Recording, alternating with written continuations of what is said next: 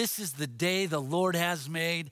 I will rejoice and be glad in it. Hi, I'm Ken Foreman, the lead pastor at the Cathedral of Faith Church in San Jose.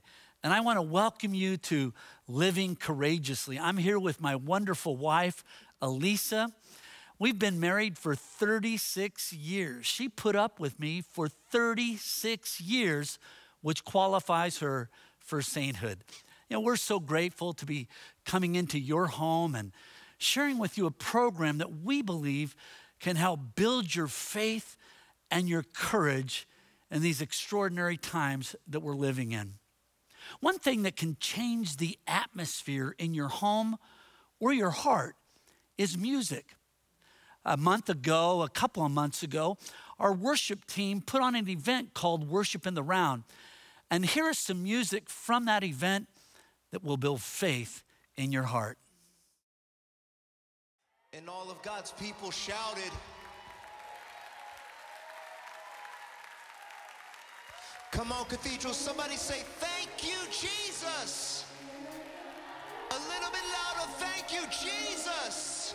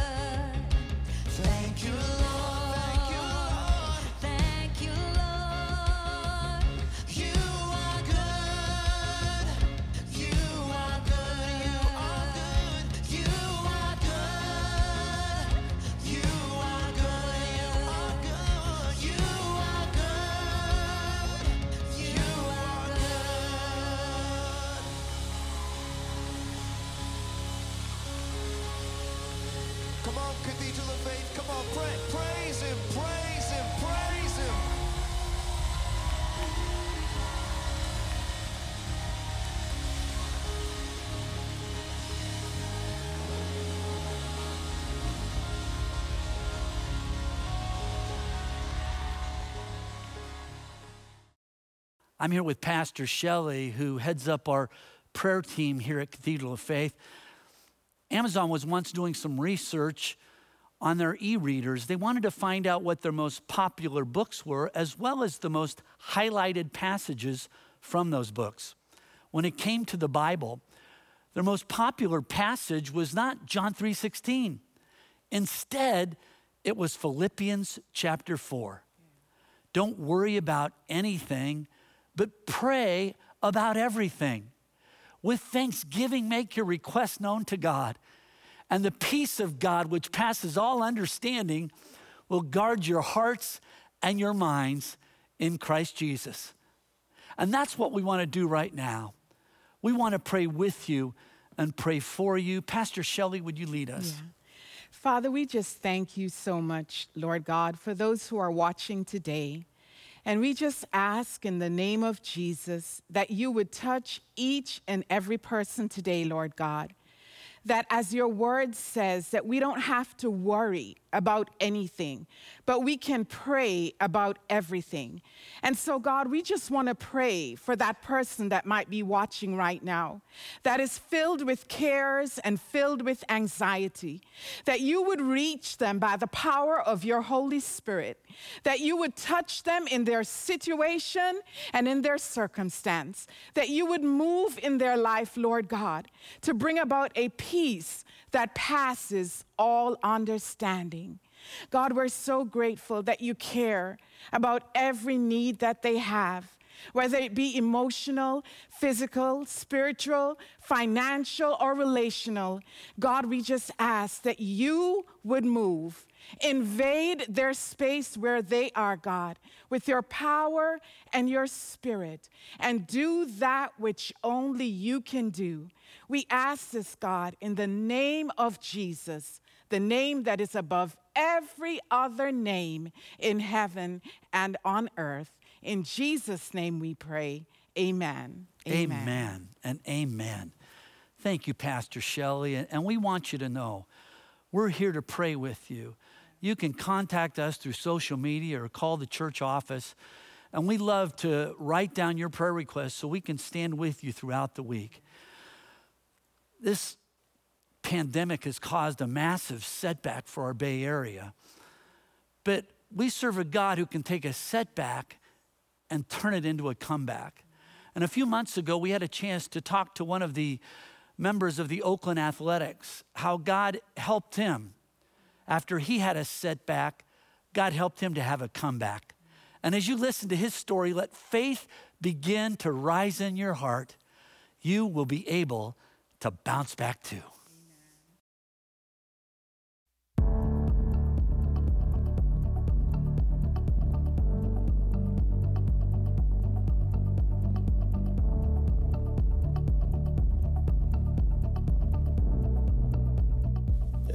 My name's Liam Hendriks. I currently play for the Oakland Athletics. Uh, been around for a little bit. Came over to the States. Uh, I'm, I'm, Australian, so I came over to America in 2007.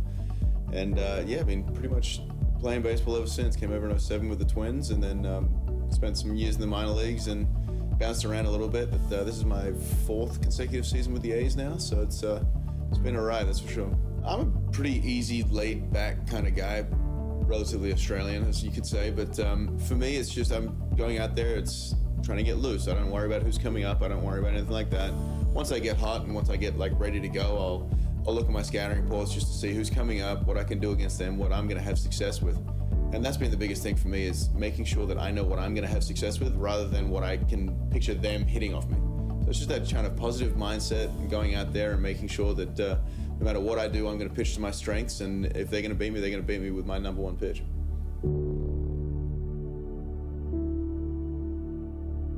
I wasn't expecting to be optioned down. I was like, okay, I've had two bad ones, but like they see something in me, I'm, they'll give me another chance, and I'll go back out there and I'll prove what I can do.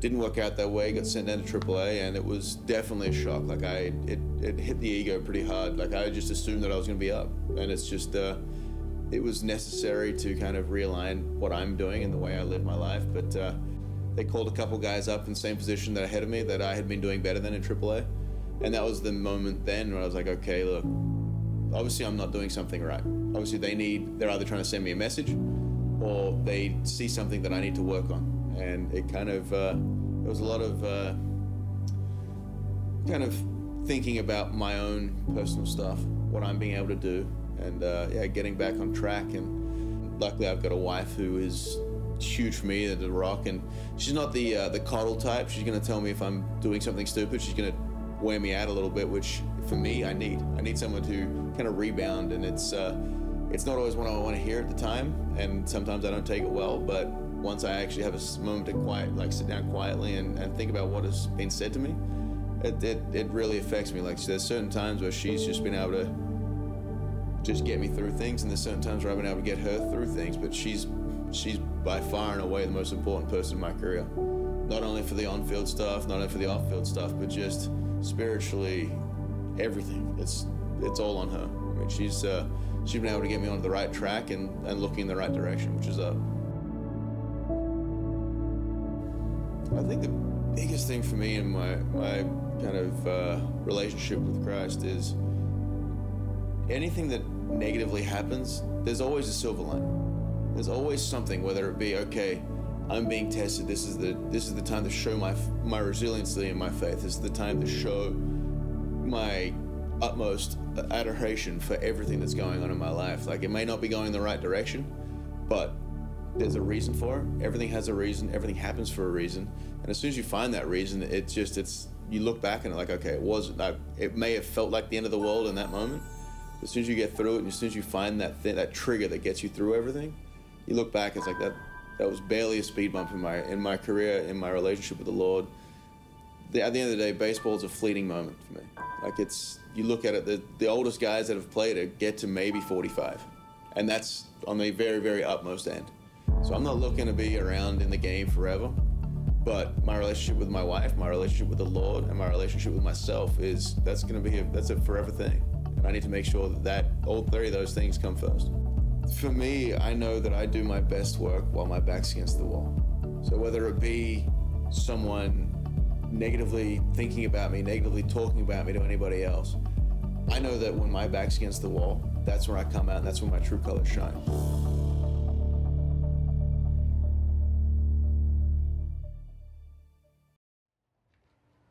Thanks, Liam. Every cloud has a silver lining. No matter how dark or overwhelming or difficult a day may be, there's always something good God can bring out of it. Jesus is the silver lining in this moment. More about that later. On behalf of Pastor Ken and Kurt, all of our cathedral pastors and staff, we just want to say how much we love you and how much we miss you. And one of the ways we're keeping in touch is by praying for you. In fact, in this moment, people are turning away from a lot of things. They're turning away from work. Places of work are empty. They're turning away from theaters and restaurants and schools, and even beaches and parks are closed. But the one thing people are turning to is prayer. In fact, if you look on Google, the most searches for prayer in the last five years have been in these last weeks. People are turning to prayer, and we want to pray for you. At the bottom of the screen, you'll see our email address where you can text your prayer request prayer at cathedraloffaith.org. We want to join with you and believe with you because the same Jesus that rose from the dead is living in you and he can resurrect finances, he can resurrect health, he can bring resurrection to you. And we want to agree with you in prayer. Now back to the silver lining. I have this letter I carry with me in the car. It's a letter from Kurt Foreman, and it basically says that I am essential. So if I get stopped on the road and said, Why are you out here? What are you doing? It says, Oh, this person is essential to giving out food to our community. One of the big issues during this time is what is essential? Who is essential? And here's what I want to share with you.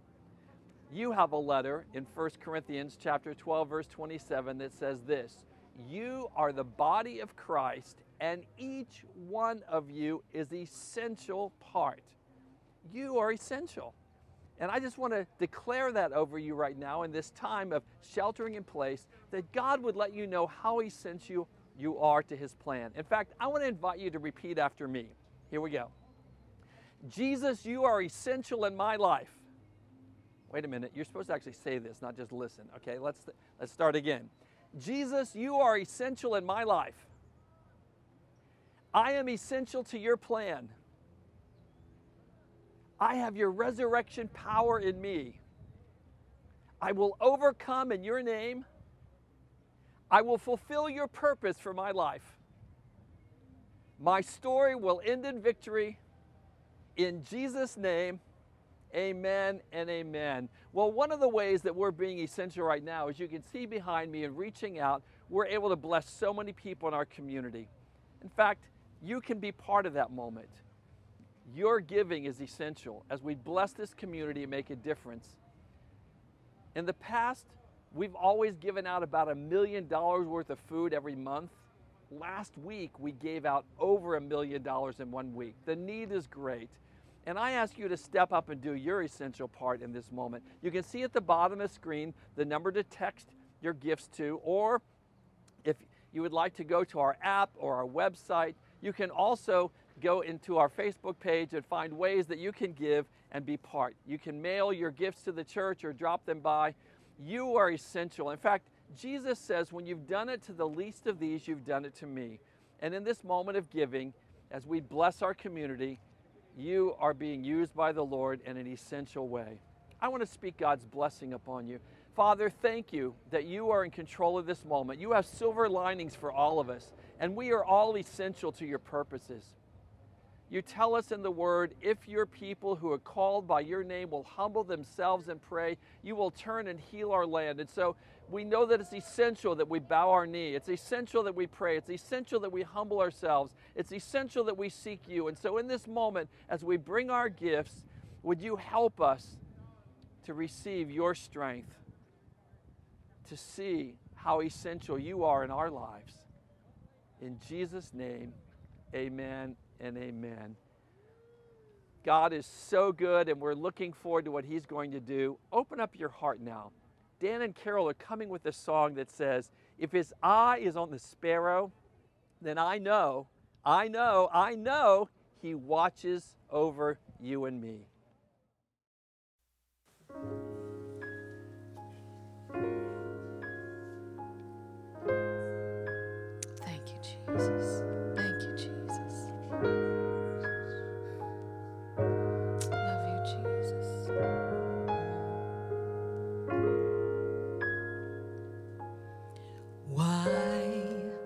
Should I feel discouraged? Why do the shadows come? And why does my heart feel lonely?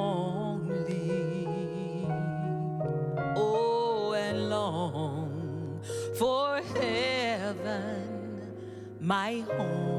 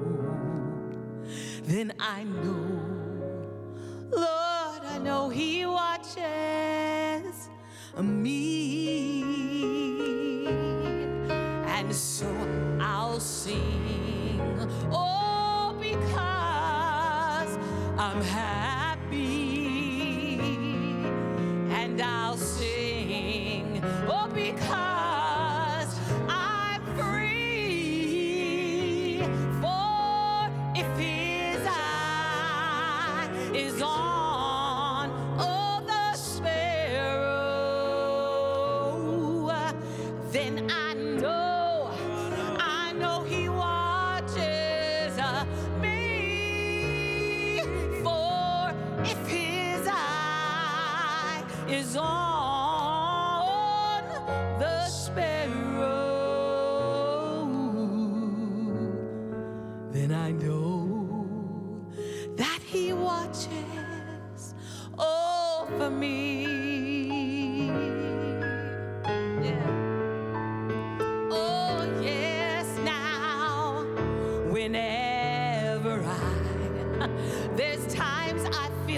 tempted.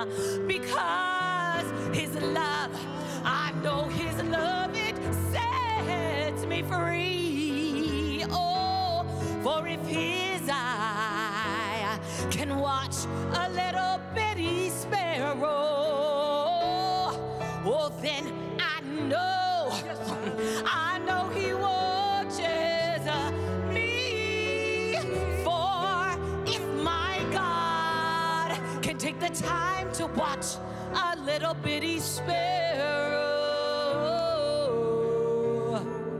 then I know,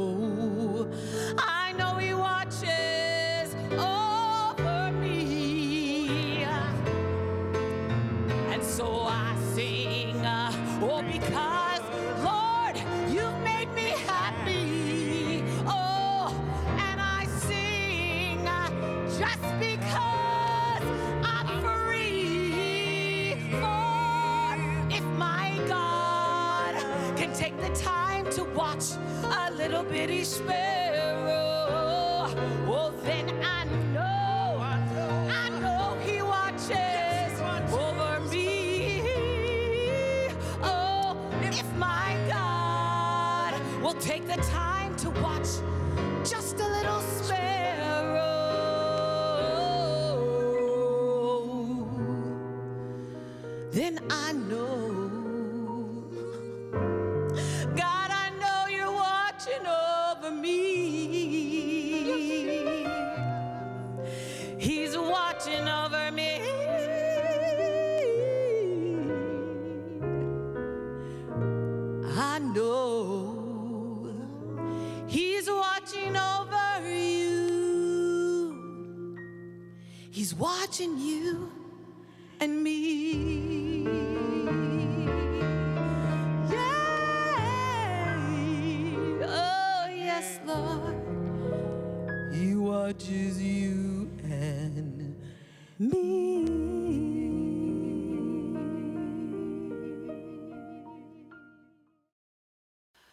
Week, I want to start a series of messages entitled How to Keep Your Song During Testing Times from Psalm 23.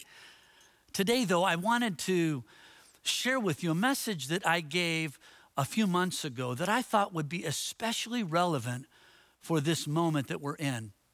There's so much fear and anxiety happening in our culture, and this message can help you to win that battle. At the end of this sermon, I have a chance to interview one of the leading therapists here in our area, and she's got some excellent insight on winning this battle. So here is that message how to win the battle for the mind.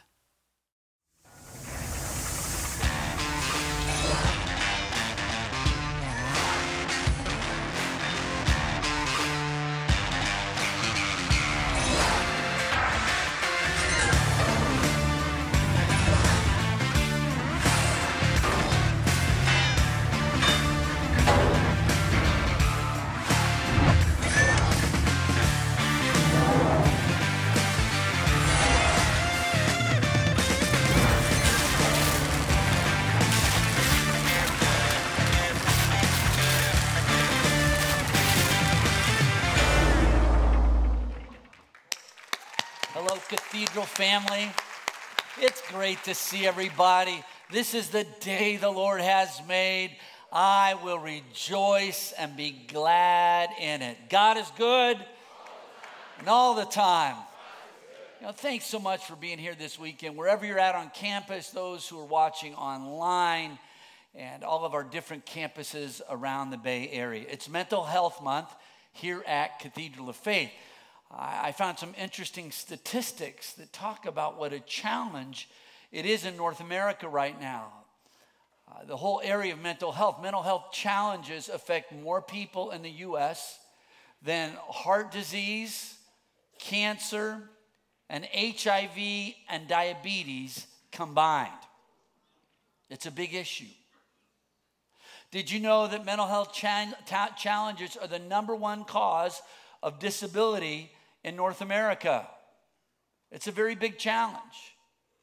So the statistics show us the challenge. And then anecdotally, uh, my guess is that you know someone who's very close to you and they're battling anxiety or depression or they're wondering if they're bipolar or do they have some kind of post traumatic stress going on in their mind. It's a very big challenge in our culture. And I'm glad that you're here because we have a God who enabled us to not be victims. Instead, we can live victoriously. Amen?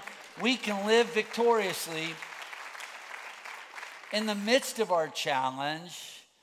The battle for the mind, winning the battle from the inside out. And it is a battle. Have you noticed with your mind, it is a battle?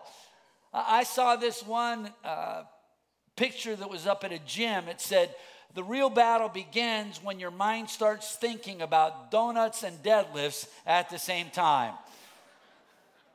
It's a battle. Have you ever wondered why is it such a battle? Why can't I just change the way I think?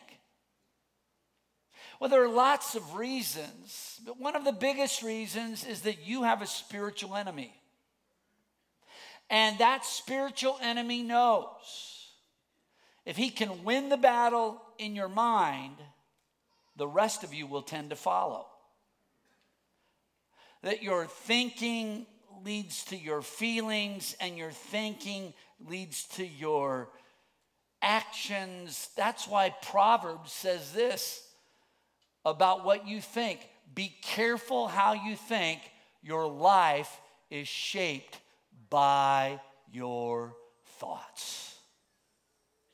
So, this battle is a strategic battle place. And the most well known passage that speaks about the battle that goes on in our mind is found in Second Corinthians chapter 2 verse 10. I want to read it to you. If you have the app, you can look at the Bible verse on the app. It goes like this. It says, "For though we walk in the flesh, we do not war according to the flesh. For the weapons of our warfare are not of the flesh, but divinely powerful Say that with me. Divinely powerful. Say it one more time. Divinely powerful for the destruction of fortresses. And then it continues. We are destroying, we're crushing, we're demolishing speculations and every lofty thing that is raised up against the knowledge of God. And we are taking every thought captive to the obedience of Christ. Taking every thought captive. Say that with me. Taking every thought captive. Take it. Because if you don't take it captive, it will take you captive. What does it look like when a thought takes you captive. I was reading an interview that was done with actress Jennifer Aniston. And in the interview, she talked about when she was 11 years old, she was at a dinner party with her parents. And at the end of dinner, she was excused from the table. And this is what they said you can leave now because you have nothing interesting to add to the conversation. And those words stuck in her head.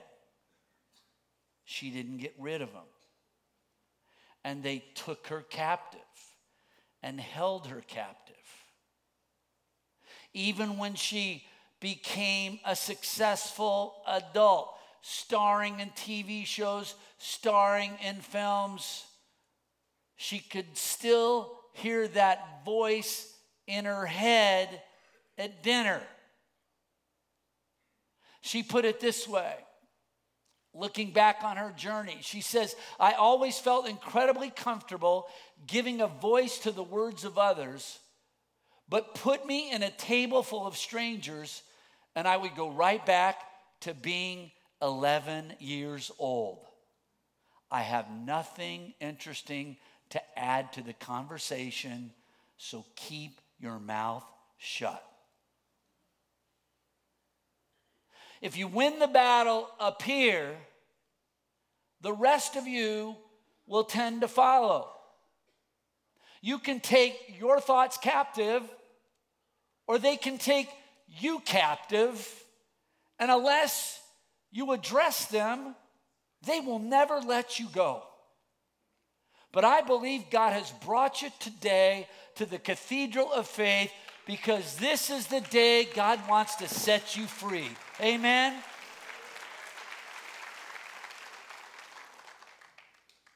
That God wants us to be victorious in the battle for our mind, to take every thought captive and make it obedient to Christ. And so, for the next few minutes, I want to give you a strategy. These are three ideas that can help you to take every thought captive this week. The first idea goes like this it's called examine. Examine your thoughts. Examine your thoughts. Think about what you think about. I heard about this one family. They went in to see the doctor, and the doctor came out and he said, I have bad news. Very bad news. The only way we can save your relative is with a brain transplant. It's experimental, and insurance doesn't cover it and you'll have to pay for it. And the family said, Well, how much are the brains? And the doctor said, Well, for the male brain, it's $50,000. For the female brain, it's $25,000. And all the girls frowned, just like you did right there. And all the guys kind of smiled, like you did over here. And finally, one of the ladies spoke up and said, Why is the female brain so much cheaper? And the doctor said, Because that brain has been used. and you have to think about that one. Was that okay? All the ladies said amen to that. Whether you have a male brain or a female brain, they all get used a lot. Experts say that you can well, think up to 10,000 thoughts in a day. That's a lot of activity going on up here. And if I'm going to take every thought captive, I have to think about what I think about. I have to mind my mind. Because one minute I can be one way, and the next minute, I love the story when Jesus is with his disciples and he says to them, what do people think about me? And they said, Well, Jesus, people are all over the board. Some think this, some think that. And then Jesus says, Well, what do you think about me? And Peter speaks up and he says, Here's what I think. I think that you are the one that the world has been waiting for. You are the Messiah, the Son of the living God. Amen. Let's give God praise for that declaration. And look at what Jesus says to him about that thought. Jesus says, You are blessed, Simon, because flesh and blood did not reveal this to you, but my Father in heaven revealed it to you.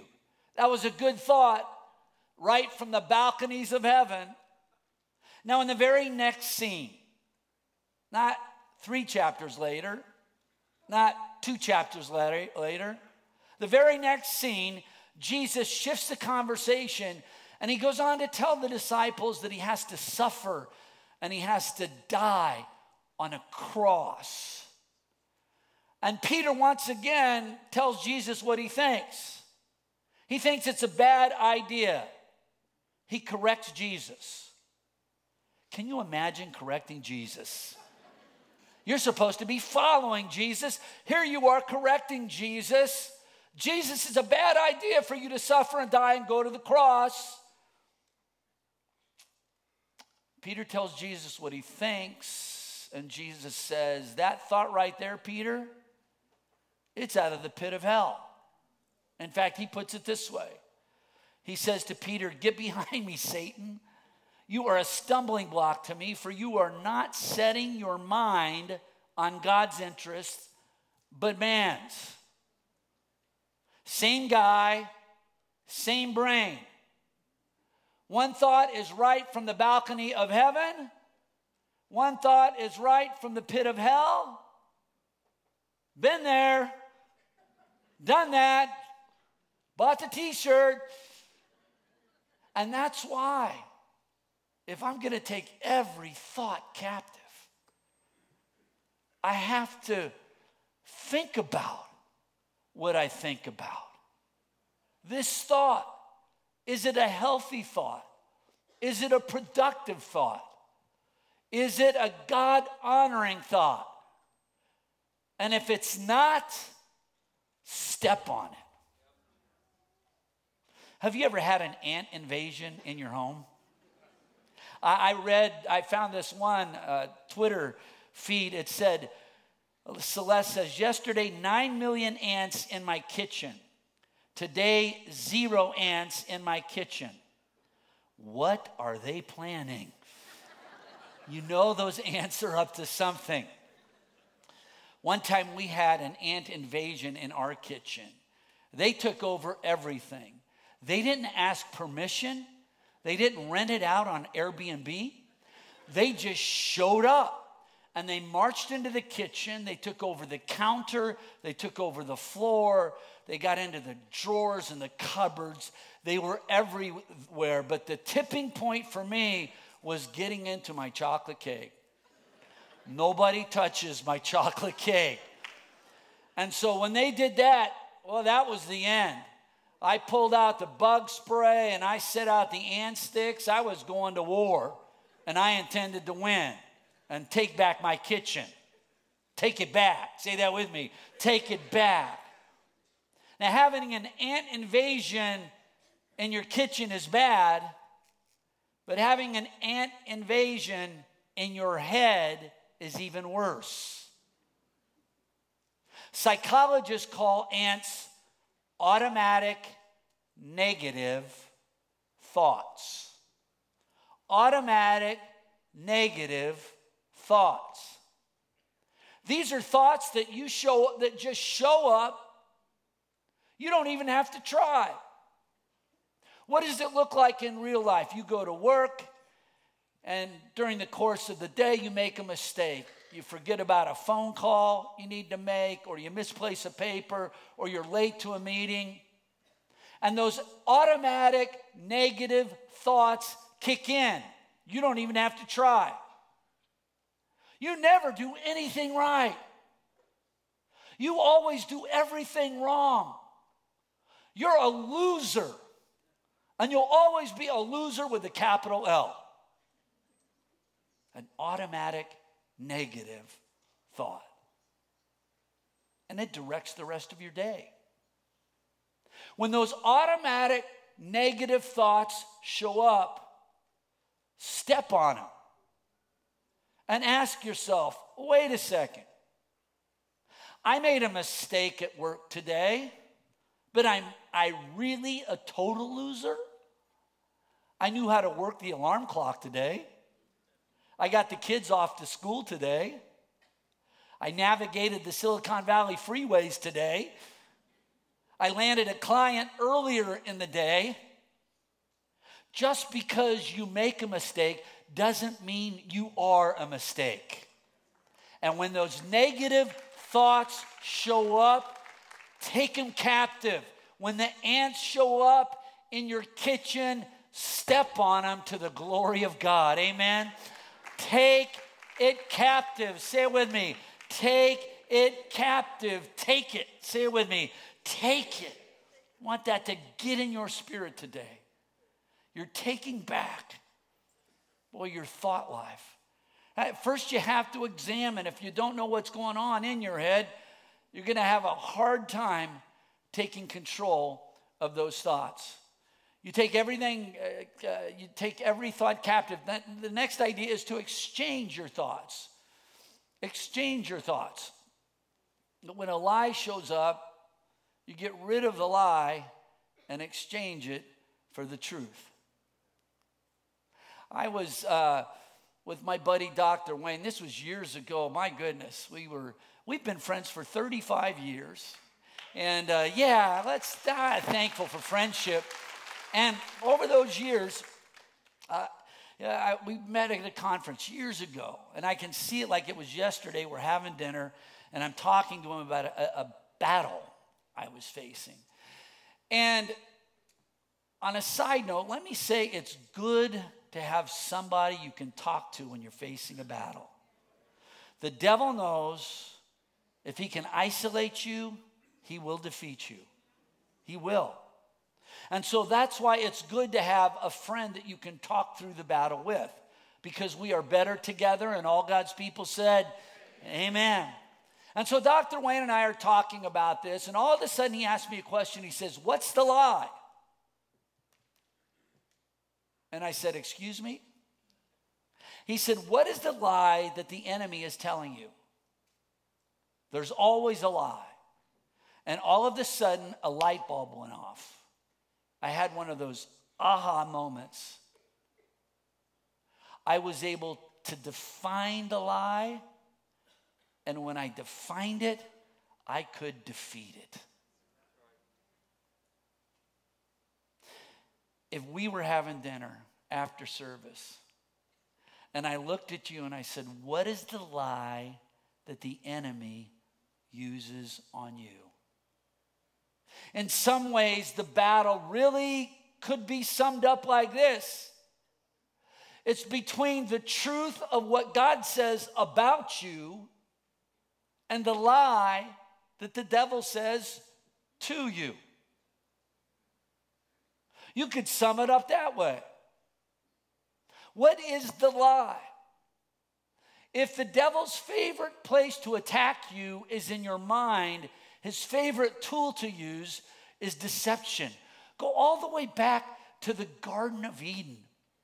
And there in the garden, the serpent shows up. What did the serpent do? He didn't build, you know, turn the garden into a haunted house to try to scare Eve into obeying him. Instead, he deceives Eve. And the same thing he did back then is the same thing he does today. He got Eve to buy into a lie, and once she believed a lie, the rest of her followed. And she ate from the forbidden tree. And he continues to do the same thing to us. In Second Corinthians chapter 11, it reads, I am afraid that just as Eve was deceived by the serpent's cunning, your minds may somehow be led astray from your sincere and pure devotion to Christ. You have a spiritual enemy. His favorite place to attack is right here.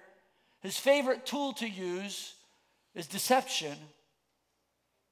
And he even has a favorite lie. Maybe he's used it on you this week. His favorite lie goes like this has a lot of faces, but basically goes like this God doesn't care about you. God doesn't want the best for you. And God cannot be trusted. That is his favorite lie. Have you heard that lie before? Look at what he says to Eve. He says, God knows that in the day you eat of it, your eyes will be opened and you will be like God. Translation God doesn't care about you. God doesn't want the best for you. God cannot be trusted. In fact, Dallas Willard, in his book, Renovation of the Heart, he says this He says that this is the lie behind all temptation. God is presented as depriving us by his commands of what is good So we think we must take matters into our own hands and act contrary to what he has said. Translation God doesn't care about you. God doesn't want the best for you. God cannot be trusted. But here at Cathedral of Faith, we defeat that lie with the truth about God. That God is good and all the time. He cares about you. He wants the best for you, and He can be trusted with your entire life and eternity. Jesus put it this way He said, A thief comes to steal, kill, and destroy, but I have come that you might have real and eternal life, more and better life than you've ever dreamed of. That this is the truth that we believe. And by believing in that truth, well, it leads us in a way of living. Jesus says, You shall know the truth, and the truth shall set you what? Free. Shall set you what? Free. Let's give God praise for his truth that sets us free from the lies of the enemy. Hallelujah. Well, when a lie shows up, don't let it stay there. Take that lie and exchange that lie for the truth of God's word. I love this one video that takes a bunch of lies, turns it upside down, and declares the truth. Watch your screens and let God speak to your heart.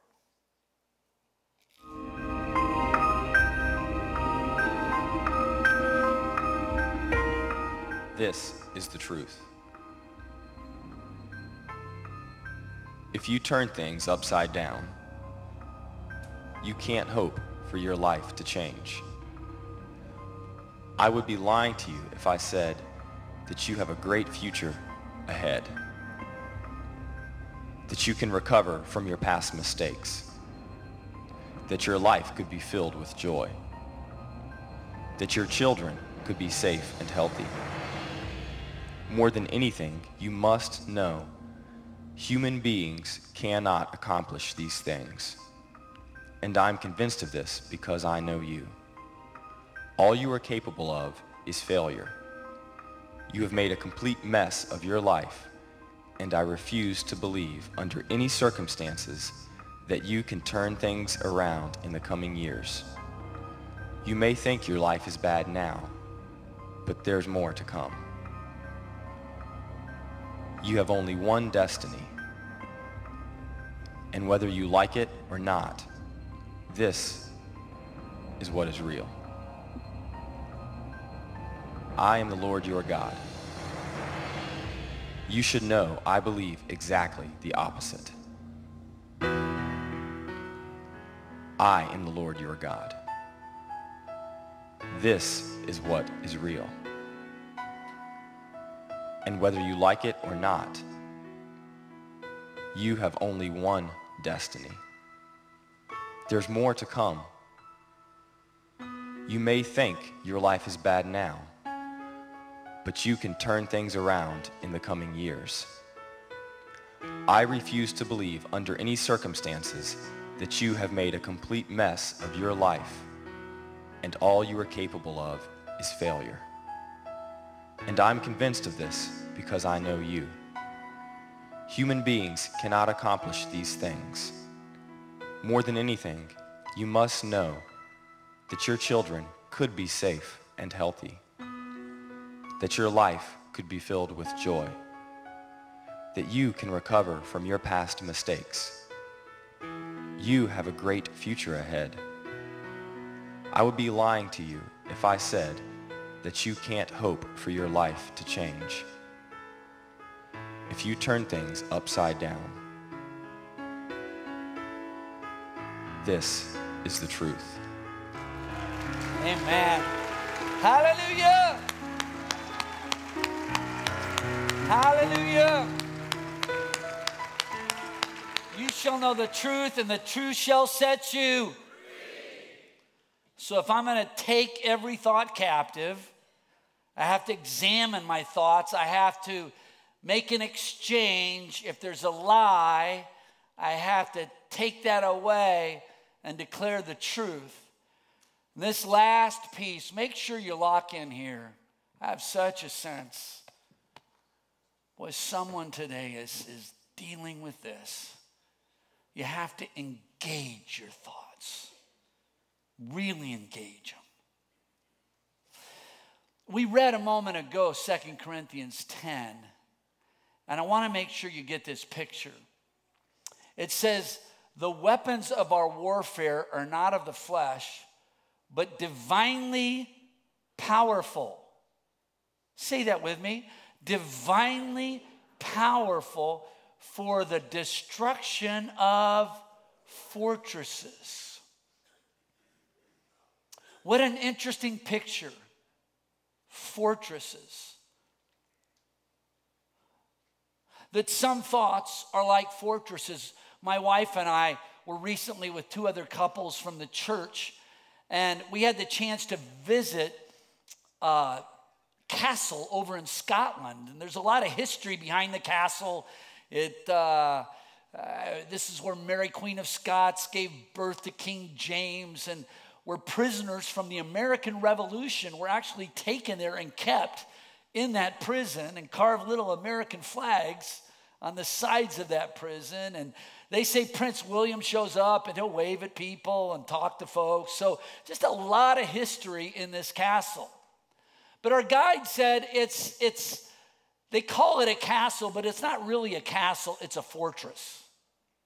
Because this thing was built to be defended so you could not knock it down.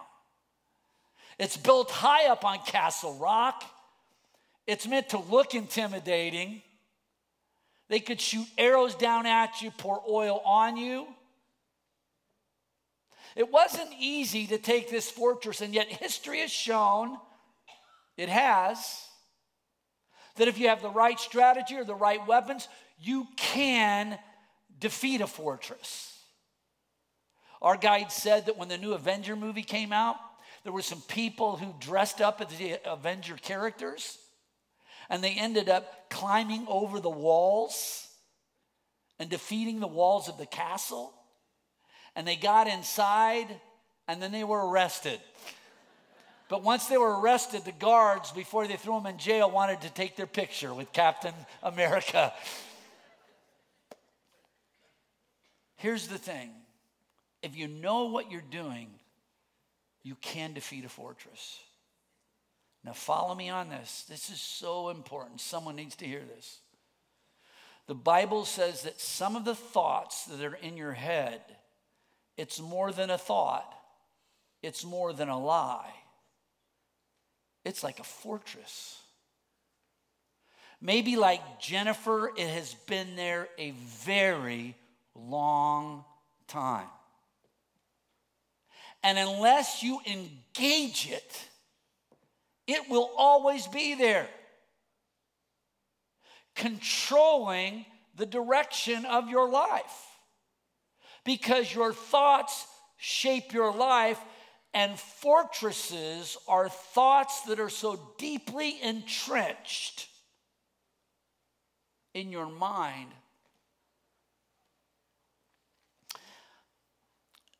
they're learning so much about the way that brains work. And they say that when you have a thought, let's say it's a negative thought, the chemistry of your brain is altered and it actually begins to form a groove in your brain. And every time you have that thought again, it deepens the groove. And it's easier to have that thought again, and the groove gets deeper. It's like digging a moat around a fortress where eventually you don't even have to think about going to that thought, it becomes your default thought. It's a fortress, it controls you, and you're not even aware of it. But the Bible says that we have divine weapons. Divine weapons. Say that with me. Divine weapons. Say it again. Divine weapons. and through the truth of the word and the strength of the Spirit and the power of the gospel, we can tear down fortresses and break down strongholds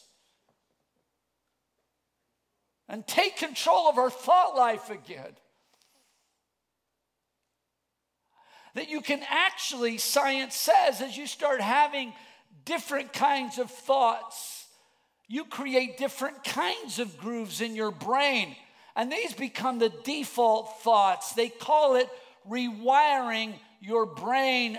The Bible calls it renewing your mind. And you can change your brain. And when you do, you change your life. Let's give God praise. Amen.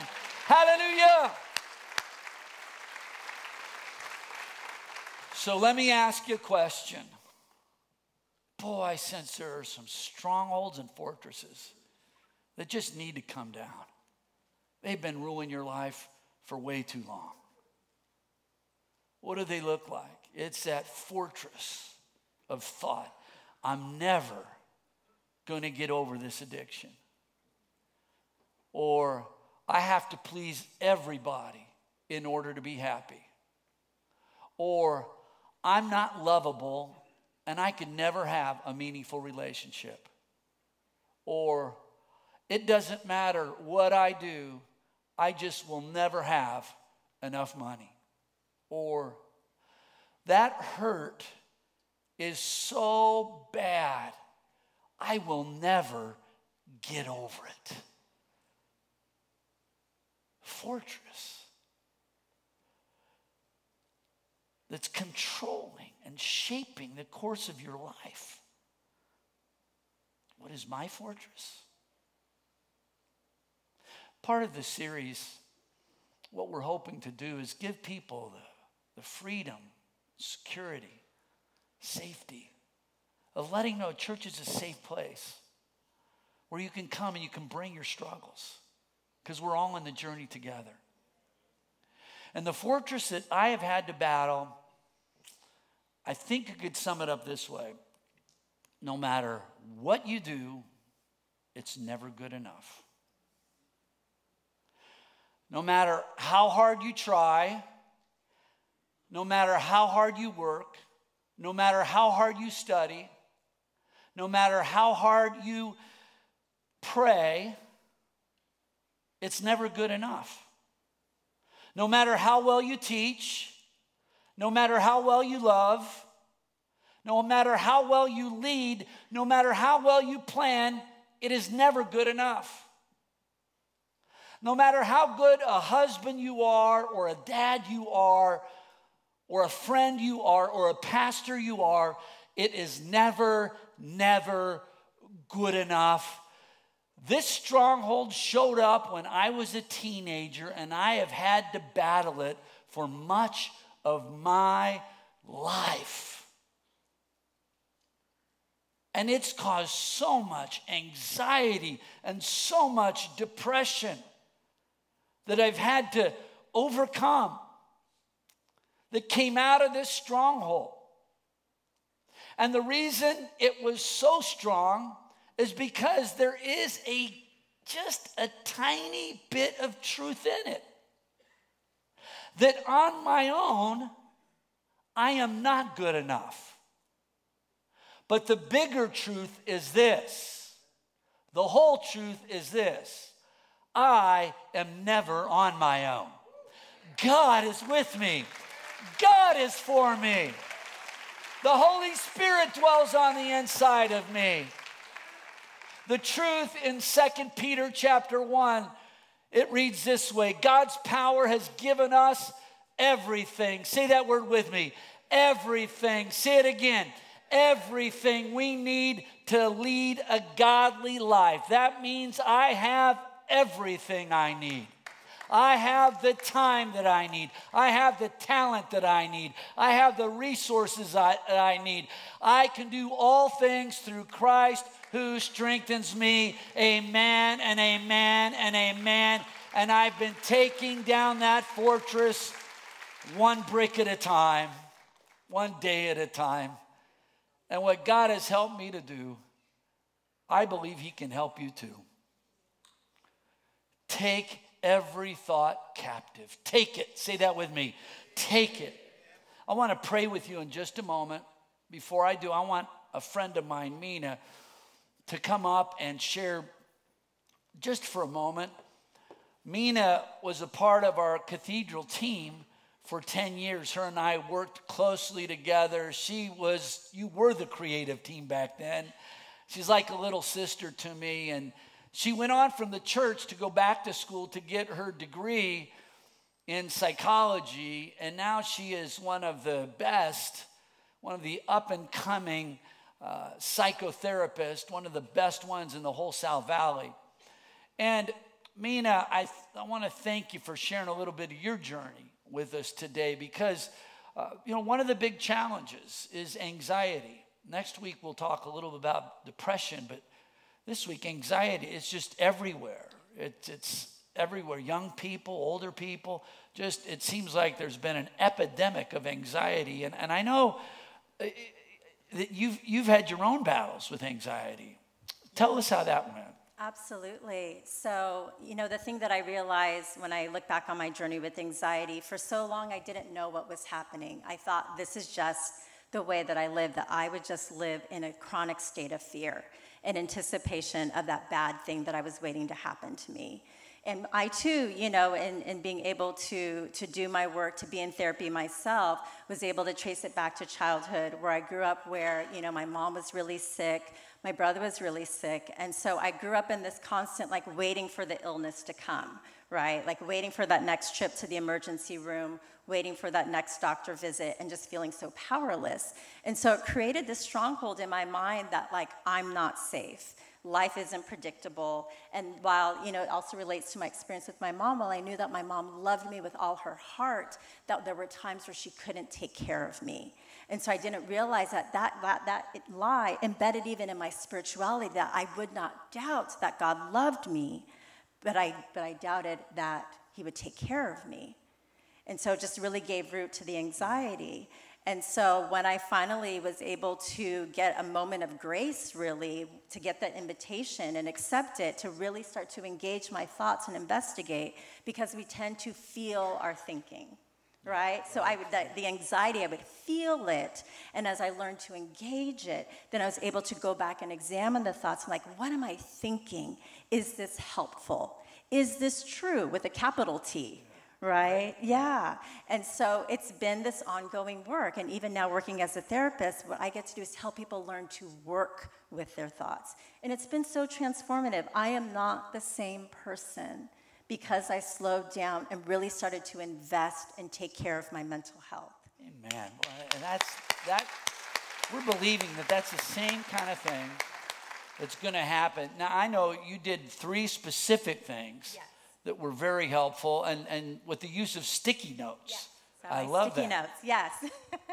because again it speaks to the work that it's not like that you know instant switch that it's like we work with these things we work with our thoughts to have the change that god wants for us. And so being a busy working mom you know i live by sticky notes. And so what i would do to help me to remember to challenge the thoughts is just have these little mantras i would work with. So the first one is it says stay where your feet are because anxiety is all about anticipation, being everywhere else but here. So I'm already like 10 years ahead. I have teenagers you know, my son's going to marry the wrong woman, you know, all those things. Yeah. You know? right, right. And so it's like, come back, he's 17. You know, yeah. that's not happening today or whatever I think is going to happen. So, and that's what I tell myself the safest place for me to be is right here. The safest place for me to be is right here with you. God lives here. I tell myself, God lives in this moment. Infinite God and my finite self, right? Intersect where my feet are right now. So that's really helpful to yeah, me. Staying right here, present yes. in the moment. That's Absolutely. awesome. So the next sticky note, the next thing I work with is no pre-worrying right? So it's like that whole notion, and I realize like worry is a habit. It is an unhelpful habit. It is non-productive. It is like a rocking chair. It's like a treadmill going nowhere. But this sense that I'm, I'm, I'm, I'm worrying, I'm doing something, and again, it's like worrying about things that most of the time don't even happen.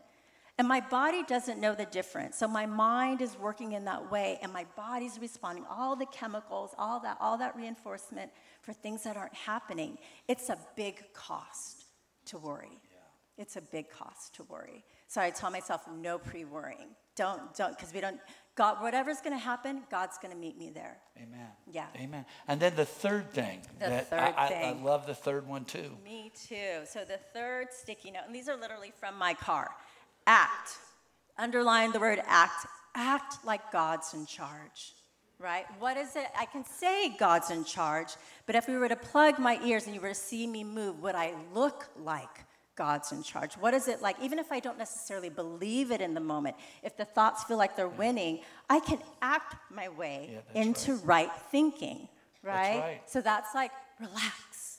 God's in charge. Rest. Mm. Pray. Right? Sometimes that's what it looks like to act. Yeah. Like God's in charge. Don't do anything. There's nothing to do in this moment. So that's been really helpful to me as well. Boy, those are so helpful. That that that is the way. If you're tired of going in a certain direction, you know, there's hope that God, by His grace, can help you to move in a different direction. Uh, we, we want to pray with you. I want everybody to stand and close your eyes. Let's lock in together. And if you would say, Ken, uh, Mina, I've- I've been battling, uh, battling with thoughts, battling with lies. I've been battling with anxiety or depression. But today I, I'm making this declaration, a declaration of faith, inviting the grace of God to help me to win the battle. We want to agree with you, pray with you. If that's you, would you just lift up your hand real high and say, Pastor Ken, that's me. I want to pray with you and pray for you, believing that this is a new day. It's a new day for you, it's a new start. One brick at a time, one day at a time. That fortress is coming down. Divine weapons are going to pull down that fortress. Mina, would you lead us in prayer? Father God, we just thank you for your goodness. We thank you for your care, Lord God. We thank you for the divine appointment that you've called your people to this weekend, Lord God, that you want to set the captives free, Lord God. We believe in your goodness. We believe in your power. We believe in your grace, Lord God. And I just stand together here with Pastor Ken and just declare freedom upon this congregation, Lord God. I declare freedom upon this body of believers from every one of the enemy's attempts to take captive of our thoughts, to take us out of the truth of the goodness of who you are and how you work things out and how you are for us, Lord God. I pray, Lord God, for deliverance from anxiety and depression, Lord God. And I pray for those who have been just in isolation and desperation, Lord God, that they just accept this invitation to turn their thoughts over to you, to work with these, Lord God. For those who are needing greater, greater help, Lord God, just give them the spirit of boldness and courageousness, Lord God, to reach out their hand and accept the help that you have for them, Lord God. We thank you that you are highly invested in our freedom. We decree it, we declare it, Lord God. I thank you for this ministry. I thank you that you've called us to a place of authenticity, to expose the enemy lies, that we can live in the truth and the freedom of who you are. We praise you for all of this in Jesus' mighty name. Amen. Amen. Amen. Let's give God praise. Amen. Hallelujah. Hallelujah. Amen. Next week, I start a new series entitled How to Keep Your Song During Testing Times. We'll be looking at Psalm 23, and I hope you can join us. For the benediction, I've asked my good friend, Pastor John Mendez, who oversees our Spanish campus here at the cathedral, if he would share the benediction in Spanish and English. Durante este tiempo de tanta incertidumbre, quiero declarar esta bendición sobre la vida tuya. Que el Señor te bendiga y que Él te guarde. Que Jehová haga su rostro resplandecer sobre ti y muestre su gracia en tu vida. Que el Señor mire hacia ti y te dé paz. During this time of uh, so, much, so much uncertainty and, and so much stress, I want to declare this blessing upon your life. May the Lord bless you and keep you. May the Lord make his face shine upon you and be gracious unto you. May the Lord turn his face towards you and give you peace. Be blessed.